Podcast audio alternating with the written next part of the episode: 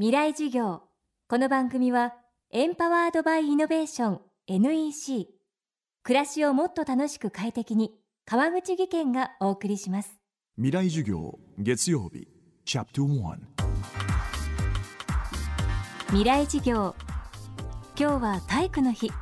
そこで今週の講師は日本アンチドーピング機構シニアマネージャーの山本真由美さんです世界的なスポーツの大会でよく耳にするドーピングという言葉。最近ではアジア大会の女子ハンマー投げで優勝した中国の選手がドーピング行為によりメダルを剥奪されるというニュースがありました。日本アンチドーピング機構はこのドーピングをなくそうとさまざまな活動を行う団体です。ではそもそもドーピングとはどんな行為を指すのでしょうか。未来事業1時間目。テーマはドーピングの基礎知識。ドーピングっていうのは一言で言うとズルをして勝つことっていうことがドーピング行為ということだと思います。ただ世界で合意された定義上規定の中であることっていうのが今度2015年の規定から変わるので10の違反行為っていうのがドーピングと言われる行為なんですね。プラスその中でもいわゆる禁止されているものを取っちゃいました。禁止されている方法をやっちゃいましたっていうことに関しては3つあるんですね。この3つの構成要素で2つあればそれはドーピングしてることになりますっていうこと。でいわゆる禁止されてる薬とかが競技力向上を求めてましたっていうことが1つ。で2つ目は、えーと、自分の体に悪いもの薬としてあるものに関してはダメですよと。で3つ目はこれ面白いんですけどスポーツの精神に反するものとしてその薬だったりとか禁止されてる方法っていうことがあった場合にはダメですよっていうことになってるんですね。その3つのうちの2つあれば禁止されることに入りますよっていうカテゴリーがあるんですね。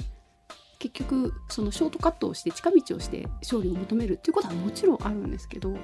わゆる根本的なところでスポーツが何なんだろうなっていうことを考えられるのがいわゆるドーピングの問題だったりとかスポーツの価値っていうところに戻っていくっていうのがドーピングとの関わりの中であるのでそれに対して対策していきましょうっていうことが出てきてるっていうとこですかね。世界の規定というのがあってその国際の規定にのっとった枠組みで全ての国も全てのスポーツも障害者、まあ、健常者というかも関係なく行いますっていうことになってるんですね。でその同じ規定まあ、いわゆる私憲法って言ってるんですけどスポーツ上の憲法にのっとった上でもう一つ下に国際基準っていうのが作られててでその一つが検査に関わる国際基準いわゆるさっき言った禁止されてる薬ですよ禁止されてる方法ですよっていうのを定めてる禁止表っていうのもありその一つの検査に関わる国際基準っていうのにのっとって原則としては全ての国も全てのスポーツも同じこの国際基準の枠組みでやってくださいっていう形になってるんですね。それはオリンピックもパラリンピックもサッカーのワールドカップもラグビーのワールドカップも障害者スポーツも同じ基準ですっていうのがこのアンチドーピングに関わるルールっていう形になってます。競技力を高めるために禁止されている薬物や方法を使ったりそれを隠したりする行為がドーピング。これは全世界共通のルールです。また意図的ではなく不注意であっても制裁の対象となります。日本で最初にドーピング問題に光が当たったのは1964年東京オリンピックの時でした。ドーピングイシューとして、まあ、19世紀の終わりぐらい、まあ、半ばですかね。1860年代ぐらいから歴史上として認識されました、まあ、つまり死亡事故が起こることによってじゃあなんで死んじゃったんですかって言った時にやっぱり何か薬を飲んでいて長く泳ごうとしました。って言った時に死亡ケースが出るっていうことがあるんですけど日本の中でそれがいつ認識されたかっていうのに関してはやっぱり1964年のオリンピックが大きいんですよね。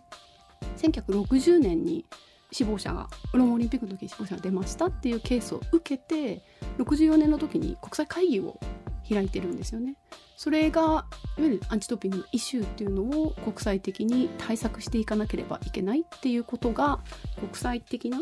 土壌で話し合われたっていうのが東京だったっていうところがあるので本当今年が50周年記念でまさにそういうことが50年前に話されたっていうことがいわゆる世界との関係では東京から生まれてたっていうこととしてはあります。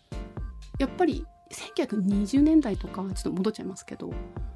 30年代とかでそれぞれの個々のスポーツの競技団体が国際レベルで個別にやってたっていう事例はあるんですね特に、えっと、陸上が初めでサッカーが来て水泳が来てっていう形だったんですけど、まあ、いわゆる歴史的に世界としてやっていこうっていうところの意向が出てきたのは50年前って言ってもいいんじゃないかなとは思います。世界レベルのアスリートにとって今やドーピング対策は必須。またスポーツを楽しむ私たちもドーピングについて知識を深める必要があります。未来事業明日も日本アンチドーピング機構シニアマネージャー山本真由美さんの授業をお届けします。